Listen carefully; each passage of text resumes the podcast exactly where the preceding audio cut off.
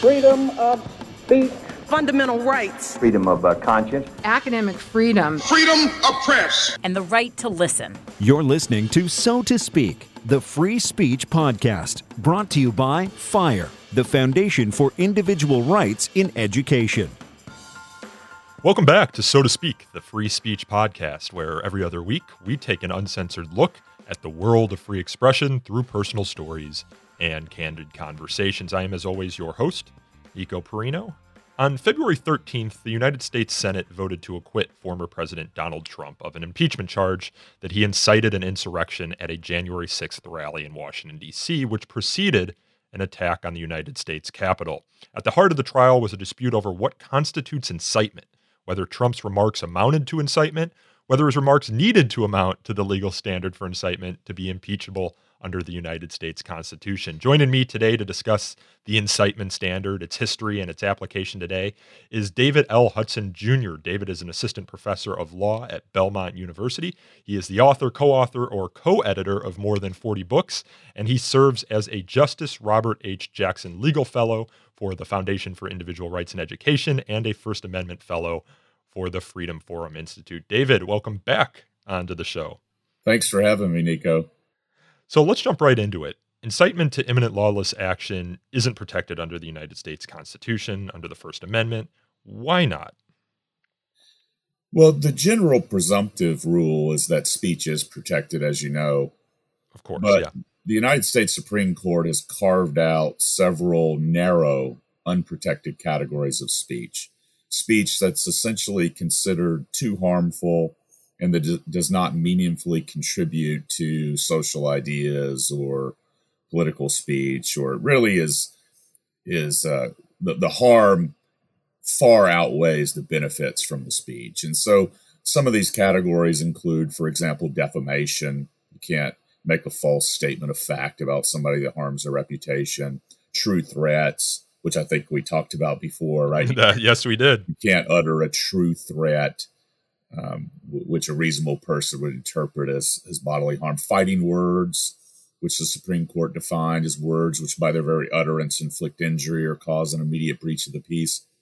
And incitement to imminent lawless action is really within that same First Amendment family as true threats and fighting words. When I teach this to my students, I, I generally say, let's let's talk about these three categories in tandem, right? Because they're all related incitement to imminent lawless action, fighting words, and true threats. They're, if you will, cousins in the First Amendment family. And essentially, the, the thinking is that if speech really does incite imminent lawless action, then the harm that is caused far outweighs any benefits from the speech, and it's it's been deemed to be so harmful as to not be protected. But the thing to always keep in mind is these categories like true threats, and fighting words, and incitement to imminent lawless action have been narrowed over time. So the general historical pattern has been that the U.S. Supreme Court sets the standard and then generally it narrows it. And that's essentially what has happened with Brandenburg. Brandon, although Brandenburg's a little bit different because the Brandenburg standard, which is the case that created the incitement to imminent lawless action standard, that really was the final product or the culmination of the clear and present danger test that was introduced by Justice Oliver Wendell Holmes way back in 1919. And then it's decades and decades later in 1969 that the court uh, decides Brandenburg. So, for all intents and purposes, before 1919, I mean, what are we considering incitement under the First Amendment to the United States Constitution? I mean, before 1919, the First Amendment was almost a dead letter uh, in the Constitution. Was I mean, was it was it discussed or was it thought of before then? You know, it, it, I was just reading uh, John P. Frank, who was a great legal scholar. He actually argued Miranda versus Arizona uh, the, the, famous 1966 case. He was a great constitutional scholar, and he wrote a book about the United States Supreme Court that was published in 1958. The title is called "The Marble Palace." And in, in, in, in his chapter on free speech and free press, he actually says something to the effect that John Quincy Adams alone, in fighting the gag orders on uh, petitions to end slavery did more to advocate for freedom of expression than the United States Supreme Court did throughout the uh, throughout decades and decades. Right? I mean, it really was the crucible of World War One. You know, it, historian Paul Murphy encapsulated it well. Right? World War One and the origin of civil liberties. It really wasn't until um, the passage of the Espionage Act of 1917 and the amendment, the Sedition Act of 1918, and some other developments in constitutional law that actually led to the development of modern First Amendment law. And you're absolutely correct. It didn't really take off until 1919. It was really Justice Holmes's so called Great Dissent in Abrams versus United States that set us on the framework for modern First Amendment jurisprudence. Let's talk a little bit about the Brandenburg Standard. It's a 1969 case, and it's a case that was really at the heart of Donald Trump's most recent impeachment trial. Um, you know, it's it involved a Ku Klux Klan group and uh, a Klan leader, Clarence Brandenburg, and I'm kind of paraphrasing from Adam Liptak's summary of the case in discussing the impeachment trial. Uh, Brandenburg had urged his followers at a rally to send the Jews back to Israel, to bury African Americans, and uh, to consider revengeance against politicians and judges who were unsympathetic to white people. Now, Liptak explains that only Klan members and journalists were present, um, but because Brandenburg's words fell short of calling for immediate violence in a setting where such violence was likely, the Supreme Court ruled that he could not be prosecuted uh, for incitement. The court ruled that constitutional guarantees of free speech and pre- free press uh, do not permit a state to forbid or prescribe advocacy of the use of force or of law violation except where such advocacy is directed to inciting or producing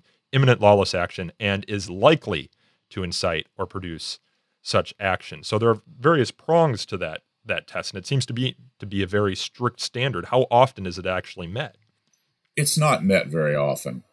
It's really only met when you have a speaker speaking to a group of people and there's a result of immediate violence that results from that and there's clear evidence that the speaker intended for that to happen right? That that's really what incitement's about. One clarification as to, to, to what mr liptak said is that the case itself brandenburg was prosecuted under an ohio state law called a criminal syndicalism law.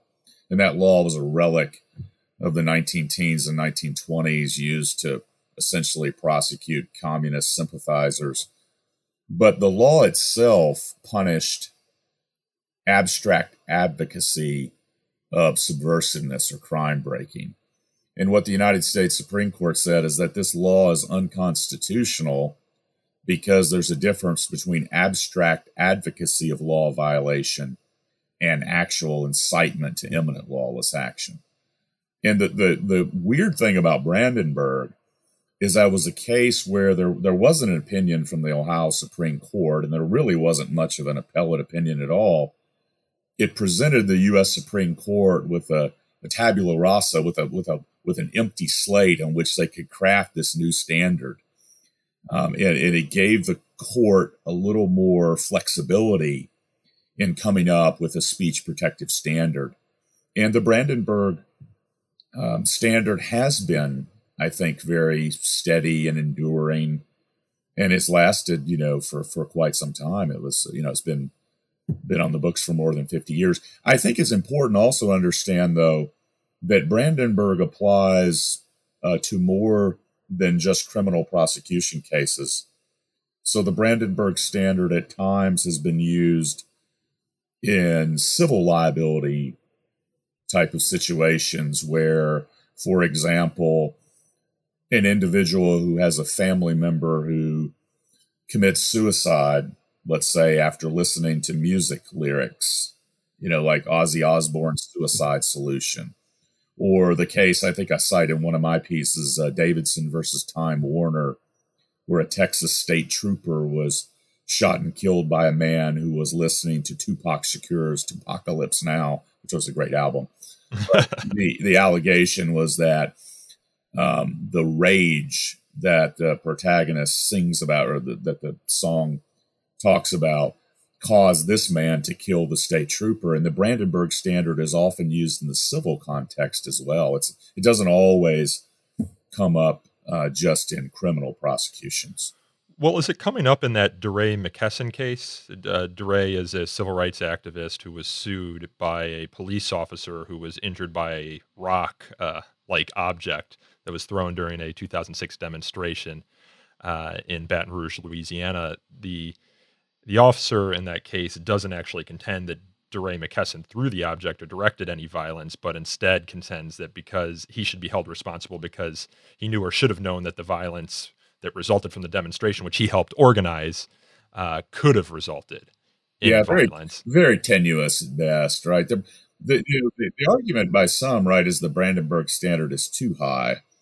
And so what often happens in First Amendment litigation is that the defense will argue for the application of Brandenburg, right? Because it's such a high standard to meet.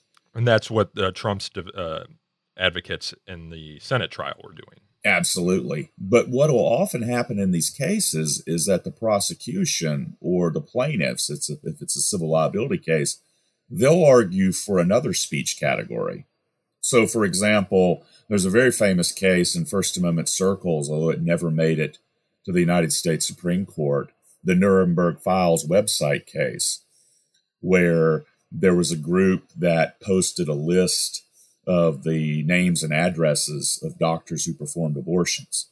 And then when somebody went out and assassinated one of these doctors, they actually drew a line through their names. And so the argument was that this website encouraged people to go out and shoot and kill these abortion providers.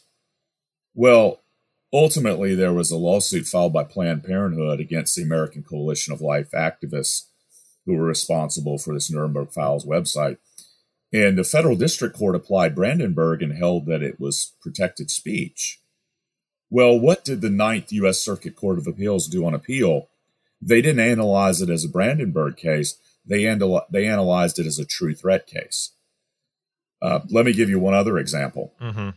Paladin Press versus Rice, very famous First Amendment case that never reached the U.S. Supreme Court. This is sometimes referred to as the Hitman Manual case. I was just going to ask about this. Yeah, where a guy actually went in and read this book, How to Be a Hitman, published by Paladin Press, and he followed like 30 steps in the book and actually went and assassinated somebody. It was a murder for hire thing for insurance money. And federal district court, I believe, applied Brandenburg and held that the book was protected speech. But the Fourth U.S. Circuit Court of Appeals didn't apply Brandenburg and held that it was speech that aided and abetted a crime. So what often happens is that a court will will say, okay, this really isn't a Brandenburg case. This is a true threat case. This isn't a Brandenburg case. This is a fighting words case, right? And and the reason is, again, from what we've been talking about, Brandenburg is a very speech protective standard, and it's very difficult to meet Brandenburg. So let's get into the events of January 6th. I'm sure our listeners are very interested. And I actually originally intended this podcast to kind of be a debate between someone who thought his speech did meet the Brandenburg standard insofar as it was uh, not protected by the First Amendment standards enumerated under Brandenburg, and someone who who did think it was protected. But I reached out to four different people um, to to try and come on and argue that his speech was unprotected. Uh, three of whom had written very high profiles articles defending it, and they um, two uh, most of them declined, and one of them didn't respond to me. So uh, that's why we have you here, David, to kind of mm. analyze the situation for us because you did write an article about this, trying to get the perspectives of various different thinkers on the topic. Um, so it's January 6th. President Trump is holding his uh, rally, the Stop the Steal rally, Washington, D.C. He speaks uh, for a period of time, I believe it's less than an hour. Uh, and at the end of it, he says, I know that everyone here will soon be marching over to the Capitol building to peacefully and patriotically make their voices heard. Of course, this comes after months of critiquing the election, saying it was stolen, um, organizing his supporters to come to Washington, D.C. to, quote, stop the steal. Today, I will lay out just some of the evidence proving that we won this election and we won it by a landslide. This was not a close election. You know, I say sometimes jokingly, but there's no joke about it. I've been in two elections. I won them both, and the second one I won much bigger than the first, okay? I know that everyone here will soon be marching over to the Capitol building to peacefully and patriotically make your voices heard. Today we will see whether Republicans stand strong for integrity of our elections, but we're going to try and give our Republicans, the weak ones, because the strong ones don't need any of our help, we're going to try and give them the kind of pride and boldness that they need to take back our country. So let's walk down Pennsylvania Avenue.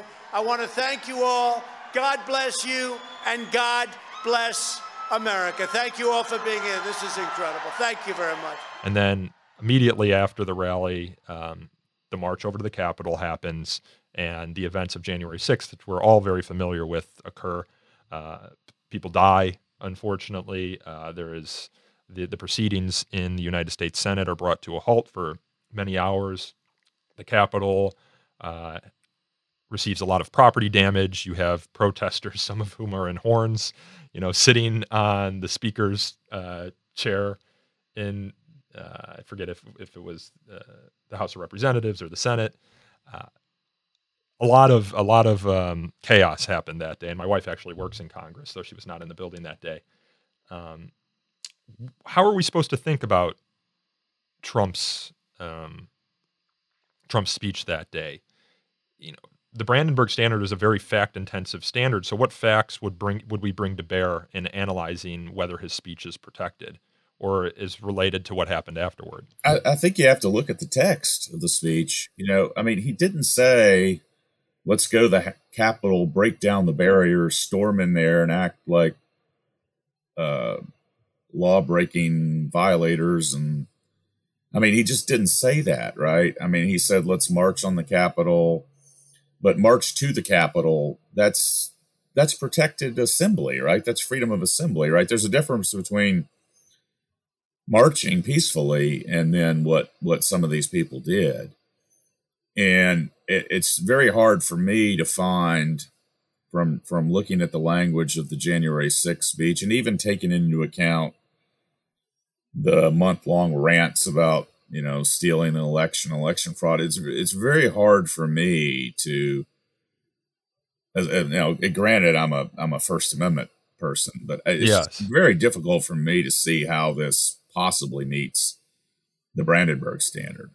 Honestly, I think what what's what's come about is a lot of people hate Trump, and so they allow their dislike of Donald Trump to essentially adulterate their application of fundamental First Amendment free speech principles.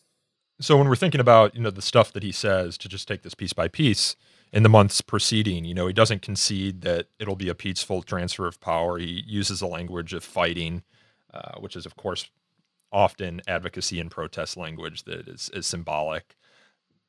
That is that in, irrelevant when we're considering the Brandenburg Standard and its requirement for the speech to be likely to produce imminent lawless action. So, so I guess the question is do we just need to look at what he said before the violence, or can we contextualize it? I, I think we, I think we can contextualize it, but even contextualizing it, uh, I, I have great difficulty in seeing how this rises to the level of incitement. Uh, you know, the language itself just simply does not he's not saying go terrorize members of Congress and employees there, right? He doesn't say that. Mm-hmm. And when you say you fight for things, I mean, good grief, that's that should be protected. I mean, it was impassioned political rhetoric, and you know, impassioned political rhetoric is the core type of speech that the First Amendment is designed to protect. I, you know, I, I think decades and decades later, um, we're going to look back and think, good grief, if somebody actually prosecuted him for incitement, which I think the DC Attorney General has at least contemplated or threatened. I mean, it's going to be a, it's going to be kind of like prosecuting Eugene Debs for his speech in Canton, Ohio in 1918. No, I'm not saying the president was responsible. I'm not even saying the president was You know, I mean, you can make all sorts of criticisms about the pre- about the former president, right? Uh, but it, it just is is is extremely difficult for me to understand how somebody could possibly think it, it meets the Brandenburg standard. I mean, you go back and look at the Sixth Circuit case when uh, it was alleged that one of his campaign speeches in Louisville, Kentucky, met the incitement standard. That was a, a case uh, where he was speaking at a campaign rally, and there were a couple people coming in there to protest him. And this I thought was closer. He goes, "Get him out! Get him out!" And so some people then grabbed these people and forcibly removed them and like beat them up. And Trump's Trump, a candidate Trump said, "Don't hurt them, don't hurt them, but don't hurt them." Mm. And the Sixth Circuit held that's not incitement. Now that to me was closer because he actually said, "Get them out, get them out," and that would probably lead somebody to think they're going to be forcibly ejected and might suffer bodily harm. Here, this is political rhetoric. And I mean, do we want to live in a country that criminalizes political speech? That criminalizes political rhetoric? I mean, uh, it's just not it, it's it's it's unfathomable to me, frankly, that that this would actually meet the incitement standard. I, I just don't see it. What about Rudy Giuliani's previous comments? Uh, it's unclear whether he's talking about actual trial by combat or or legal trial by combat. He said, "But if we're wrong, we will be made fools of. But if we're right, a lot of them will go to jail. Let's have trial by combat." You think that is closer to the line, or does it not a- actually instruct the audience to do? Yeah, I mean, trial by combat. I, I think that means litigation, right? I mean, what he's mm-hmm. talking about is is uh, vigorous litigation. He's filed a bunch of lawsuits. They, I mean, a lot of people think many of them are frivolous. I mean, there's some there's some affidavits of fraud, but there's nothing approaching widespread evidence of fraud, at least that I've seen in the uh, in the affidavits that proves it. So, I mean, now they're talking about holding some of the attorneys accountable who filed some of these lawsuits. I, you know, I don't know, but I no, I don't think that I don't think that rises to the level of incitement. Um, now, it may be irresponsible, right? There's a difference between being irresponsible. Could things have been handled much better? Yes. Um, but I, I, think honestly, to prosecute Trump for his speech, for the, for the words, I think you have to bastardize the First Amendment in order to do so. There was, and I'm, i know you're familiar with this. I'm sure the the letter from 144 constitutional scholars or experts that uh, derided Trump's First Amendment defense at the trial as legally frivolous. those are their words.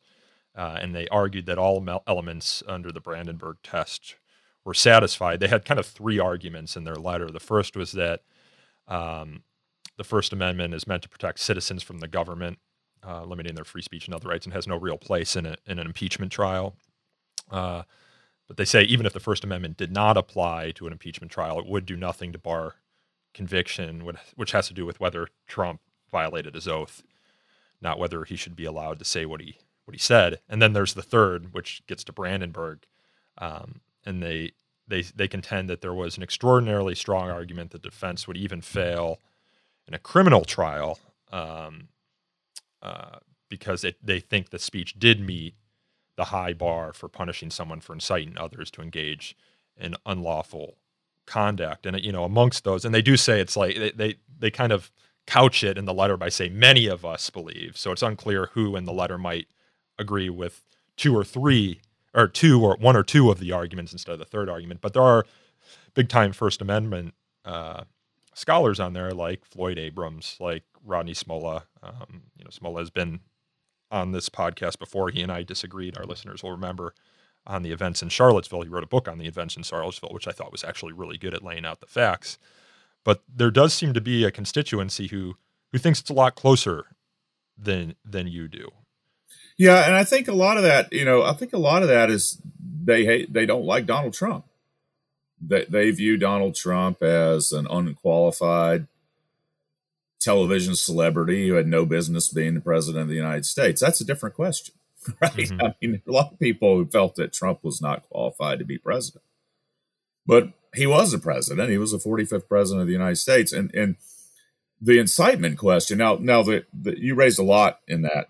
Um, yeah, of course. A lot to unpack there. It's a compound question, which is never good when you're the interviewer. Well, you know, what standard is actually used in impeachment proceedings? That that's an interesting question. We, we know we don't really have all that many impeachments uh, if you just look through the through the history of the United States. But to punish uh, and and off uh, uh, and to say that that presidents don't have free speech rights, I, I think is silly.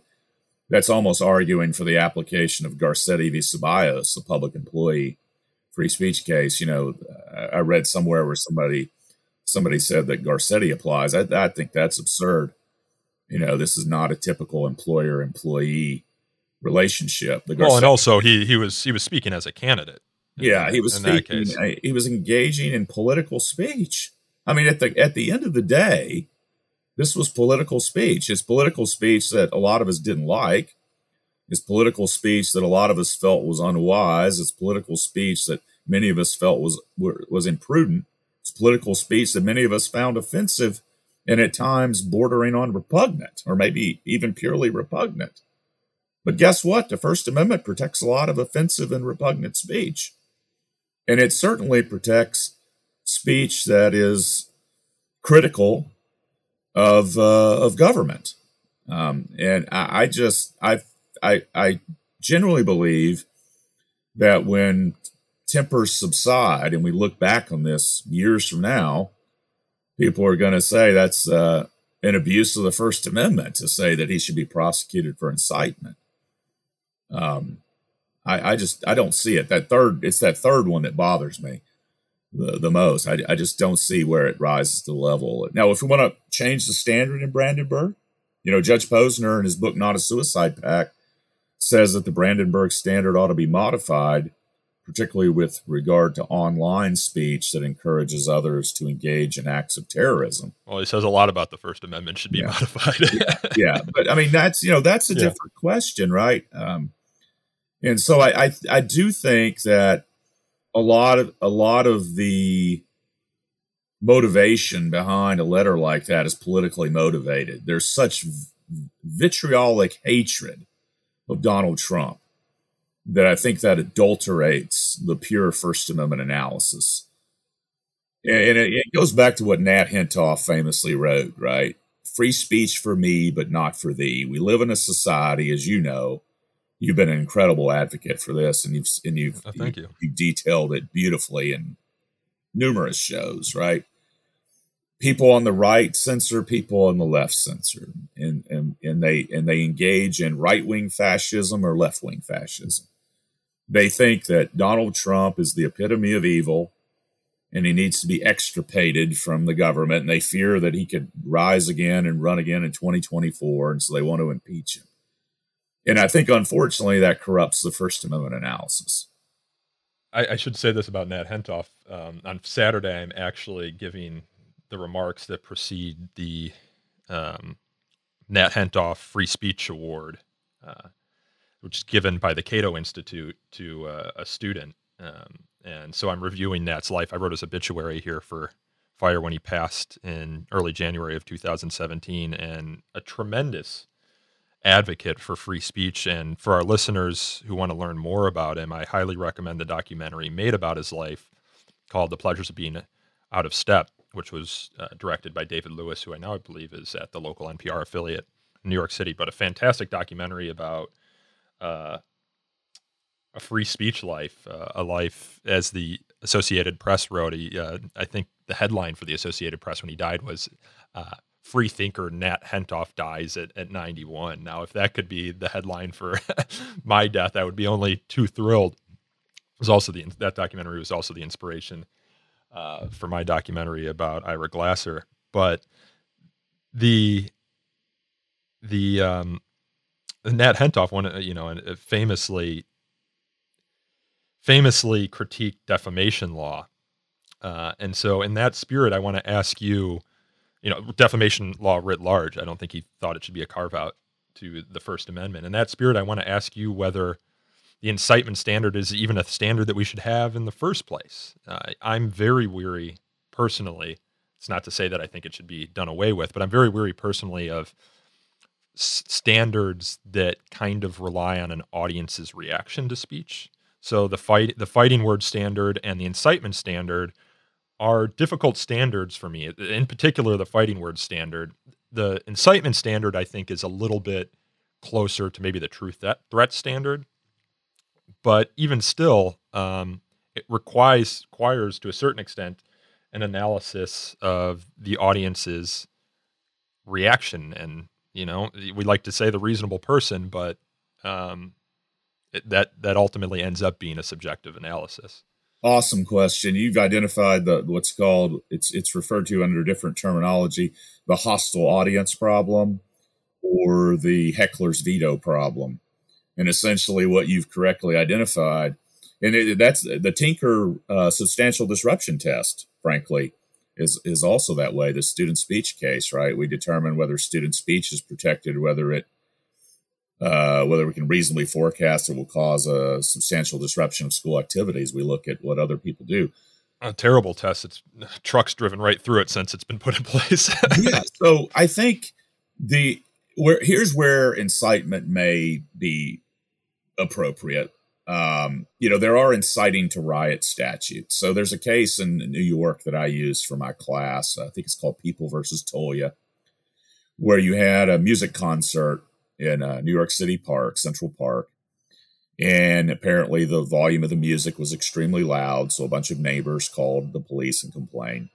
So the police go uh, to the concert and there's a speaker on stage and they tell them to turn down the volume. And the speaker yells out to the crowd resist the police, F the police, fight the police, right there when the police are right there. And then people immediately start throwing bottles at the police. Now, that was a case where the person was convicted under inciting, uh, inciting a riot standard.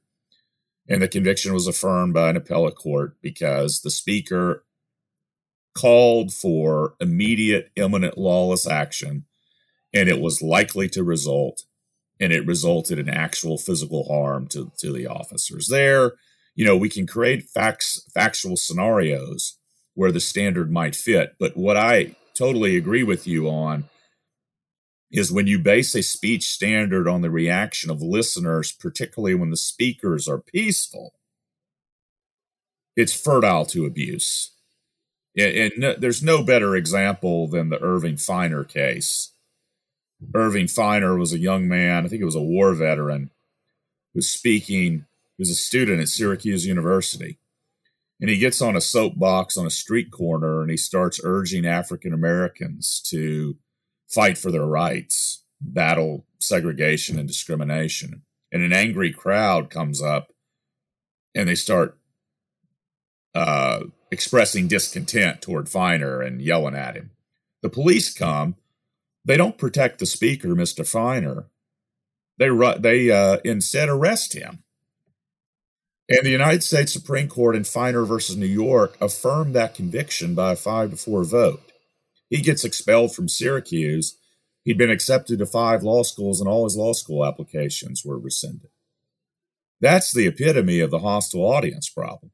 They yeah, tried to use that hostile audience problem in my favorite, one of my favorite all-time U.S. Supreme Court cases, Edwards versus South Carolina, where 187 African American students were prosecuted for breach of the peace when they marched peaceably from Mount Zion Church to the State House in Columbia, South Carolina, with signs that said down with segregation and chanting religious hymns. And they arrest them for breaching the peace because there were 200 or 300 onlookers that were not too pleased with what they were doing. And the United States Supreme Court in that case at least did the right thing. They distinguished the Feiner case and said this is pristine First Amendment freedoms in action. This is pure, peaceful freedom of assembly and freedom of petition.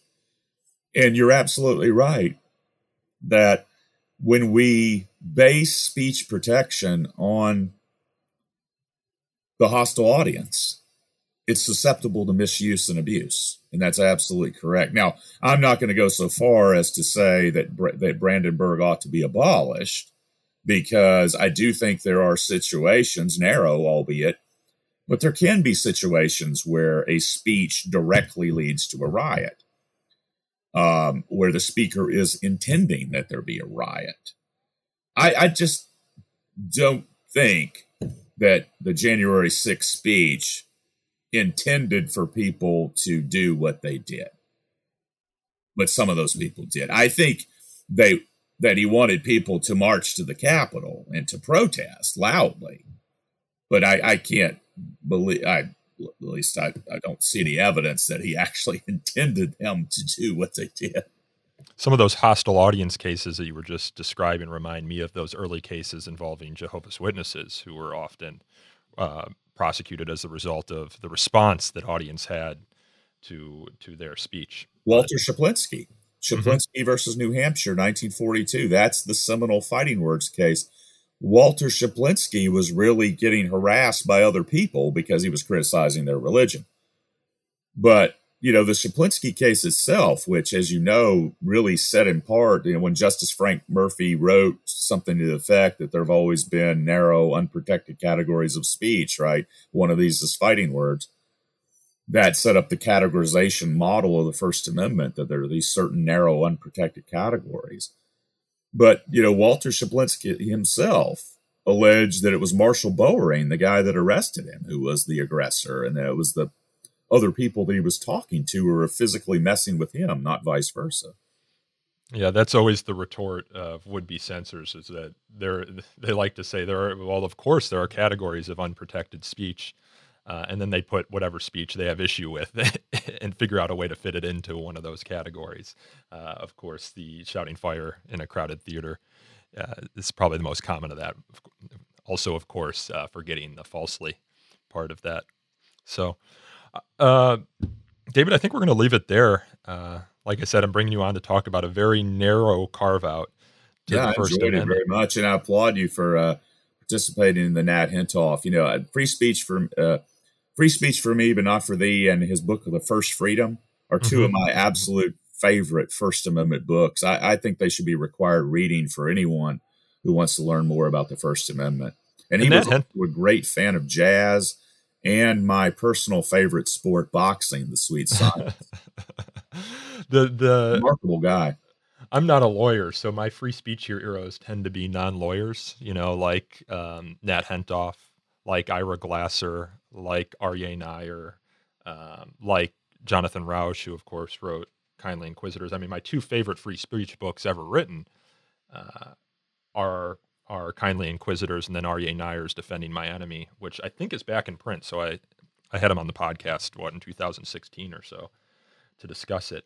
But I encourage people to rec- uh, check that out. I also encourage people to check out that documentary about Nat Hentoff, which unfortunately, and I emailed the director David Lewis about that, is no longer streaming. So you have to buy the DVD, which is of course a pain. But it's called The Pleasures of Being Out of Step. And then if you like that, you can check out my documentary about Ira Glasser uh, called Mighty Ira, which is revisits the Skokie case and some of his other First Amendment work. He wasn't the leader of the ACLU uh, during the Skokie case, but he was at the ACLU during the time and then took it over in the immediate aftermath. Uh, so, David, I think we're going to leave it there. As always, it's it's good to have you on the show. And next time we're going to talk about a uh, another. Well, we'll we'll work through all the carve outs to the First Amendment with you. Uh, I'd love to. I'd love to talk point. about fighting words. Actually, I just wrote a law review article that was published on the fighting words doctrine being alive and well in the lower courts. Really, is it? I think the fighting words doctrine is dead, but it's being used quite a bit by lower courts to sustain disorderly conduct convictions. Yeah, we'll have to get you on to talk about that for sure. Because I, am not aware of that. You know, I know it's kind of a dead letter, at least, or has been for 60, 70 years uh, as it relates to the Supreme Court. But it's interesting and kind of shocking and to, to hear it's it's not a dead letter in the lower court. So we'll get you on to talk about that. But in the meantime, David, thanks again. Thanks so much.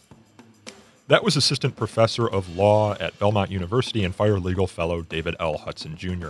This podcast is hosted, produced, and recorded by me, Nico Perino, and edited by Aaron Reese. You can learn more about So to Speak by following us on Twitter at twitter.com slash free speech talk or liking us on Facebook at facebook.com slash so to speak podcast.